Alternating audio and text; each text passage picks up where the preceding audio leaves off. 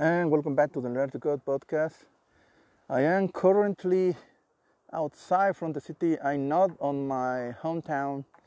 Um, I came with my family to uh, family travel, so I'm currently on the mountains nearby Xico.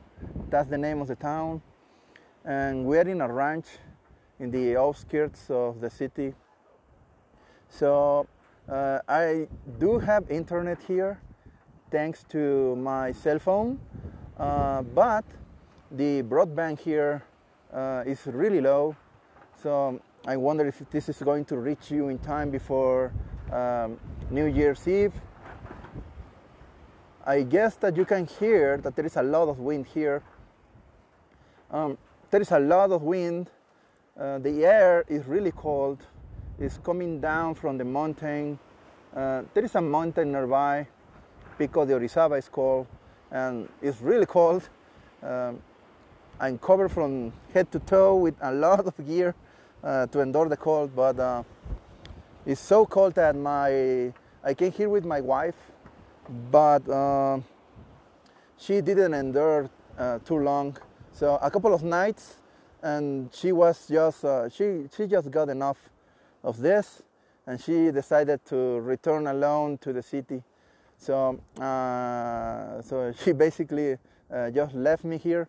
Um, uh, I'm staying here with my family. Um, I was thinking ab- about uh, the things to come. I'm going to face the new year jobless again. so this is going to be my second year in a row without a job, starting the year without a job. I do have a couple of uh, interviews to do.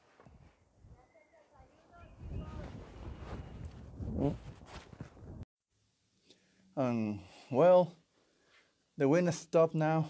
Uh, I am starting to feel some heat from the sun, thankfully.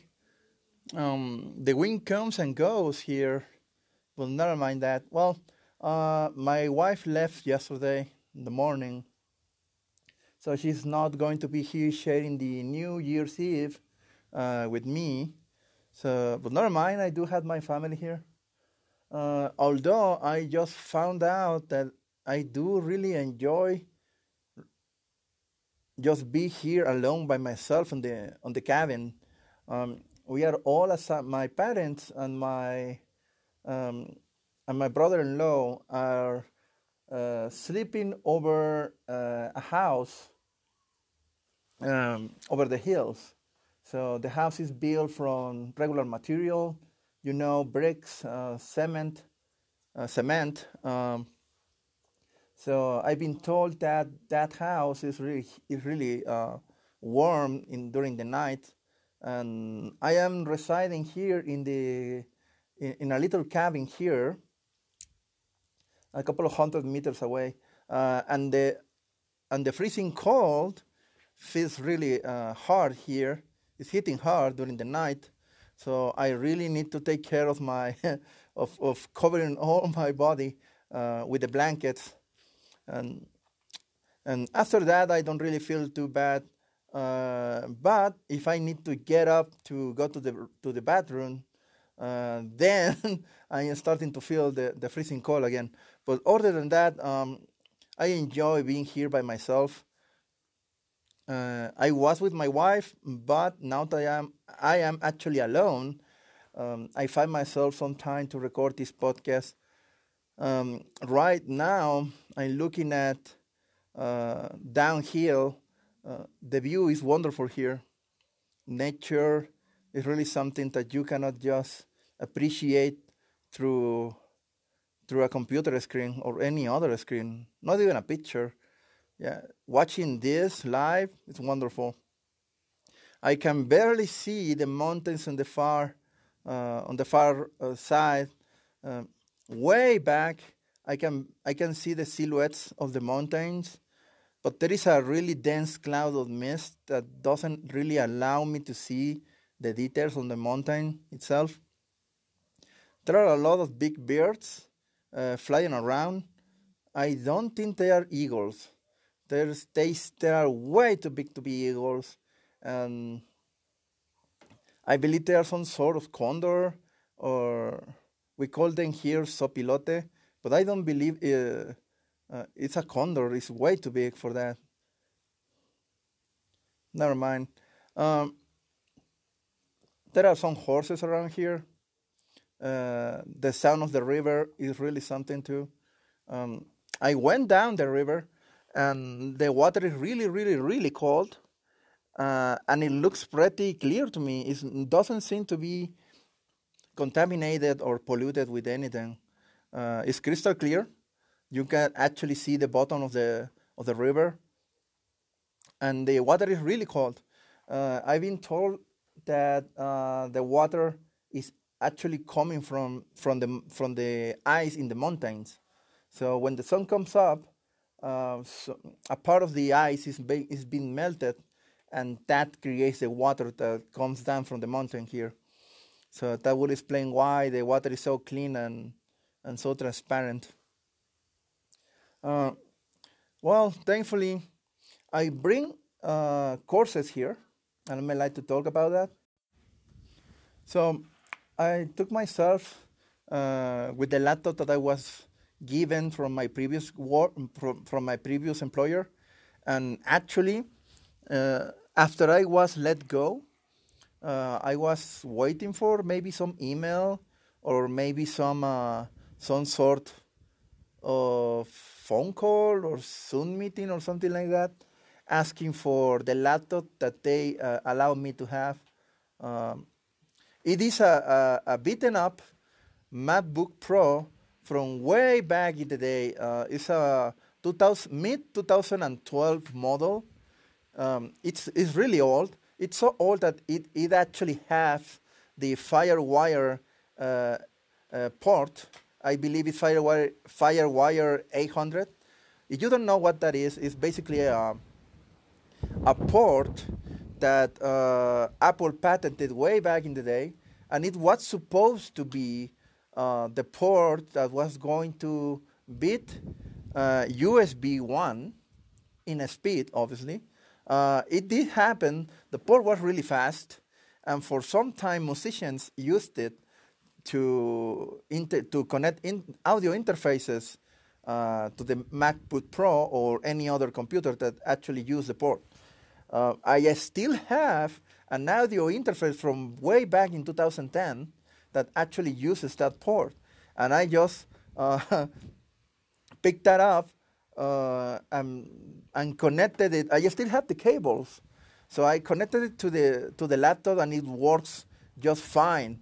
Uh, the issue is that I no longer see any purpose into use it because um, the audio interface is basically just converting the analog signal from the audio uh, into digital signal for the audio. So I do own right now uh, Zoom LiveTrak L8, which is three devices in one. It is a mixer, uh, a, a really good mixer, may I say, for me. And it also is an audio interface with way better quality and it is uh, and it's an audio recorder. So I can do, um, I can use it as an audio interface with my Windows PC, and at the same time I can use it as a, to record audio. So I'm basically having a backup, a backup audio inside the mixer itself. It records everything on a on an SD card. Um, I I am using a 128 uh, gigabytes um, SD card, uh, but the mixer can can use up until 512, I believe. 520, I don't remember. Well, the thing is, uh, I do have something way better than that, so I'm not really using it. Uh, I was actually planning to bring my podcast studio here, but um, the space was very limited, so I wasn't able to do so. But I got my lavalier microphone and I'm recording this episode there. Anyway, so as I was saying, so I decided to bring a laptop that the my previous employer gave me. Uh, it's a MacBook Pro, mid 2012. and I bring it, and, and, and it's the only laptop that I do have right, now. I am not a laptop guy, but uh, well, because uh, most of the time I spend my time on my uh, desktop PC. Um, I spend a lot of money on that. I got several uh, PCs already. Uh, I do own uh, two PCs right now. One is for my wife, and the other one is for me for myself. I am planning on to getting a couple more, but the important thing is uh, getting back. I, am I'm, deviating again. Um, the thing is, I'm going to. I, I just bring my laptop here, uh, or the company's laptop. It's weird because I don't. I no longer work for them. They already let let me go. So, uh, but they didn't ask for the laptop back. So, yet. So I bring it to the travel with me, and I downloaded um bring the the some uh, a couple of courses, important courses for me. Uh, the first one is uh, from Udemy, is the uh, how the, how is it called the AWS Cloud Formation course. I don't remember the name of the author right now.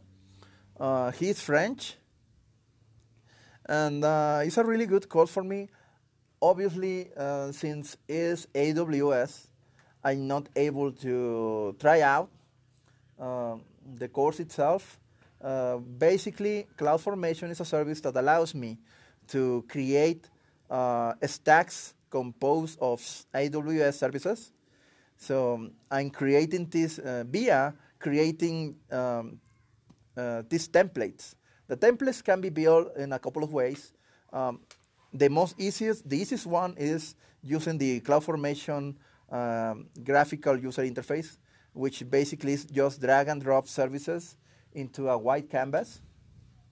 And then you can just copy and paste the code uh, of the template uh, and save it to a file. The second one is writing the, the template files yourself. Um, for writing the template files, you have a couple of options. The first one is JSON files um, you know, JSON format. You can write down your your template using JSON, but the chosen option for the course was YAML. Uh, so YAML is a is a text format similar to JSON. Uh, in my opinion, is a better option instead of using JSON because it's basically the same com comparison between XML and JSON. JSON is better for me because it's simple to read and write. Uh, and this is the same case, but with, an, with a better option. We do have YAML, and YAML, in my opinion, is a better option other than JSON, uh, compared to JSON. So I find myself writing YAML way easier and understanding uh, YAML way easier with large files uh, instead of using JSON. JSON uses curly braces to define blocks, uh, uh, objects, may I say, uh, in JSON objects. And YAML, you don't use curly braces for doing that. You actually use the Python way of doing things in the, you use indentation in order to establish the blocks themselves. So basically, if you want to define something inside something else, you just use indentation. And that way, uh, you can define um, and, and see clearly uh, which thing is inside which thing. Uh, very, uh, is human readable? Yes, I really like it. And um, the course is using that. And at the start, obviously, I resisted a little bit for a couple of videos because I already know JSON. But once I tried out uh, YAML and and I uh, look, uh, I Google a couple of websites that allow me to convert JSON to YAML and vice versa. So I figured out that the YAML version of the same file is way easier to read, write, and understand, basically. So I dedicated myself to learn YAML during the course, and it paid up very well. So I was um, I was uh, almost at the end of the course on cloud formation. So uh, in an afternoon, uh, after my family activities, I was able to just sit down on the restaurant. There's a restaurant across the uh, across the cabin, So I sat down and asked for a couple of coffees.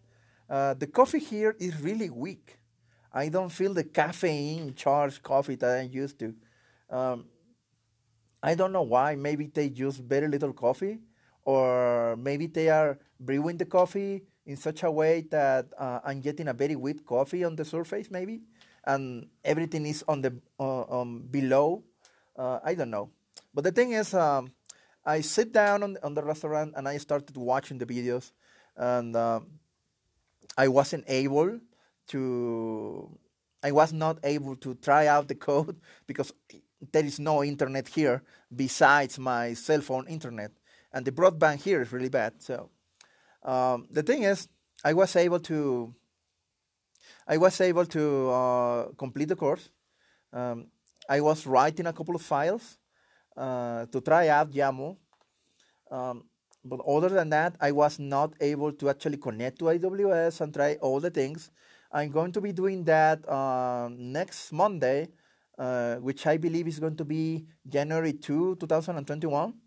So, way past uh, New Year's Eve. And the thing is, um, I do have another course, and this other course is for the AWS DevOps certification because I figure uh, why not just go directly for the DevOps certification then if I'm dedicating my time on this course? And I didn't say why I am actually learning CloudFormation so let me tell you about it. So um, the CloudFormation course was something very interesting uh, quite easy to understand and doesn't require a lot or uh, it doesn't it doesn't really have requirements to actually learn AWS CloudFormation other than have a reference or for the other services in the AWS platform. Um, having said that, I just figured that I'm not really, um, I don't really know a lot of services in the AWS cloud. I just know the uh, some of the basic ones. Uh, for example, S3, which is a simpler, simple storage service, which is basically um, file systems uh, accessible from the internet. So you can you can say that they are um, hard drives or NAS attached to the internet that you can access and put uh, files uh, onto. Um, you can uh, basically is is being used for pictures, documents, you know, PDF, uh, HTTP, HTML documents, websites, and you can just store your your non-dynamic HTML website there, and you are already hosting you are already hosting a website now, and very simple stuff. Uh, you can store pictures, uh, so you can upload your pictures there and download them later, even videos, whatever file you want to store. Uh, you can call it, uh, it's basically a NAS drive onto the internet, in this case, into the cloud. Um, another service is um, uh, Elastic IP, which is basically a service required. Uh, the service is basically creating um, a public IP for my account, for my AWS account to use uh, for another service. For example, if I'm creating yet another service called uh, EC2, which are basically um, Elastic Compute, uh, I don't remember the other C. Um, is a, it, they are basically virtual machines on the cloud. So you can use these Elastic IPs, which are basically public IPs, and connect those public IPs to an EC2 instance, which means that your virtual machine now have a public IP that you can address to. Uh, you can use this to share databases maybe. Maybe you're installing a MySQL database inside your virtual machine, and if you assign an Elastic IP to that, then you can access uh, that database. Although I've been told that that's not really the preferred way to do things in the cloud because uh, there is another service called RDS, which uh, means uh, Relational Database Service, which basically creates uh, relational databases with SQL services enabled and all. And with the SQL engine of your choosing. So you can have uh, Oracle databases, MySQL databases, MariaDB databases, Postgre databases, um, Microsoft SQL Server, uh, whatever uh, SQL database engine you want, you can have it. And Amazon even has its own um, Aurora data SQL database. So you can choose whatever you want to feel comfortable and directly connect to that database in particular and serve whatever application you want with that database. Um, or just to process data. And there, there is an ocean of services and resources. Uh, I believe it's around more than 50 services and more than uh, 250 resources in the AWS cloud at the moment. So there is a lot of things to work with. And CloudFormation comes here to allow me to create stacks, very complex and very big stacks, just like that, instantly. As long as I have the template, and the template is just uh, working just fine, if nothing is broken in your template, you can create a template and recreate an entire stack required for an entire system, or even, or even a lot of systems and if you want to, you know what? I just deploy this, and I want to destroy everything. I don't. I don't need to actually get into any uh, service individually. I can just ask AWS CloudFormation to delete the entire stack. And it's not actually preferred to modify or delete services individually if you are actually creating them with CloudFormation you actually delete the entire stack or modify parts of the stack using the template. And uh, I have to say that that's way a way easier way of doing things, because when you are doing a, a really small project, like for example a website or whatever else, something that you are going to demo, uh, you can create a service. You you are going to need an S3 maybe for the pictures and the HTML, and now you already have uh, an static website that you can demo to a to a to a client maybe. You don't need anything else. Uh, and for that case, I don't recommend CloudFormation, but you can actually use it and make the entire process way easier to deploy in the future. Uh, once you already uh, design your solution in the cloud, you can create a template, or starting with a template will be way better and create everything, modify everything on the fly, and everything is really uh, quickly to implement. And even if you are sharing the access to the services with other developers, uh, CloudFormation has the ability to CloudFormation has the ability to basically uh, follow on the changes. I believe it's called drifts in AWS CloudFormation. Uh, and drifts are basically differences between your CloudFormation template and what is actually running on the cloud. So if you have a, a colleague that is already uh, modifying instances in EC2 and giving them uh, more RAM, for example, or, or, or assigning or changing elastic IPs, or changing or adding security groups to EC2 instances, something like that, and your template is not aware of that already, you can run a drift and detect such uh, those changes. And from there, you have several options. You can, you may have, you know what? Uh, maybe that change is really good, and I want to implement in my template. You can do that, or you can revert that change because it was part of, of a test that went on. Uh, and you know what? Uh, this guy just uh, modified the stack. He didn't tell me and uh, he tried something, didn't work, and left the instance modified anyway. He didn't revert back. So I can uh, roll back to a previous state on my template uh, very easily. And now I see that CloudFormation can give someone like me a job. And um, and actually, I mean like to talk about why I'm learning CloudFormation in the first place.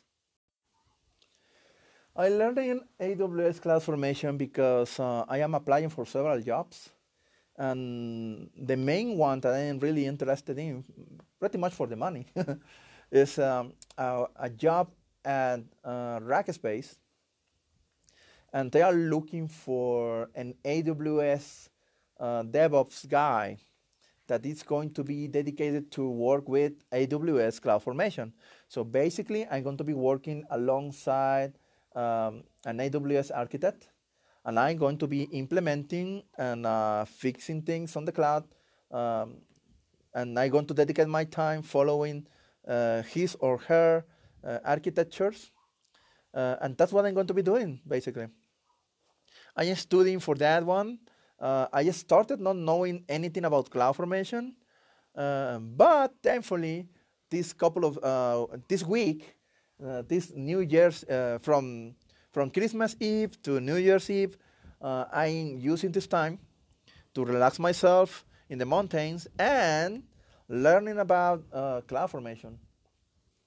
So that's basically why I am learning this.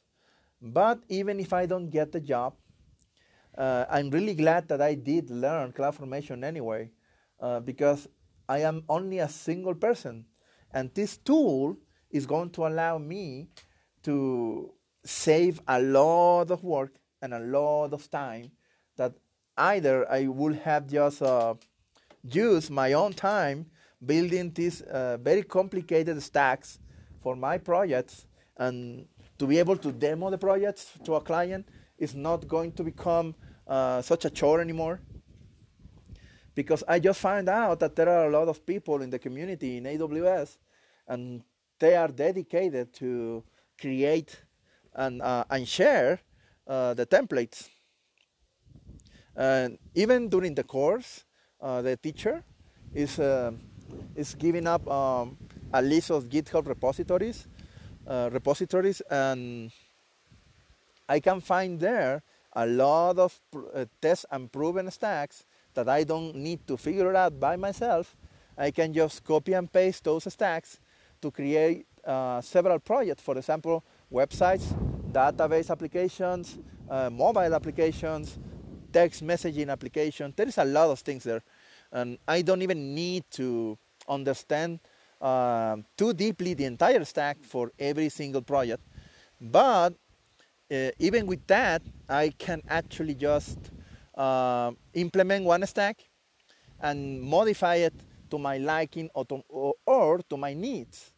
Uh, because not obviously not every single uh, not every single project is, is the same and even messaging applications don't are not working the same um, but the thing is CloudFormation seems to be one of those tools um, to the degree of learning Git, for example, uh, which I learned Git way back in the day in 2015, I believe. I learned some Git uh, because just because I needed to clone a repository.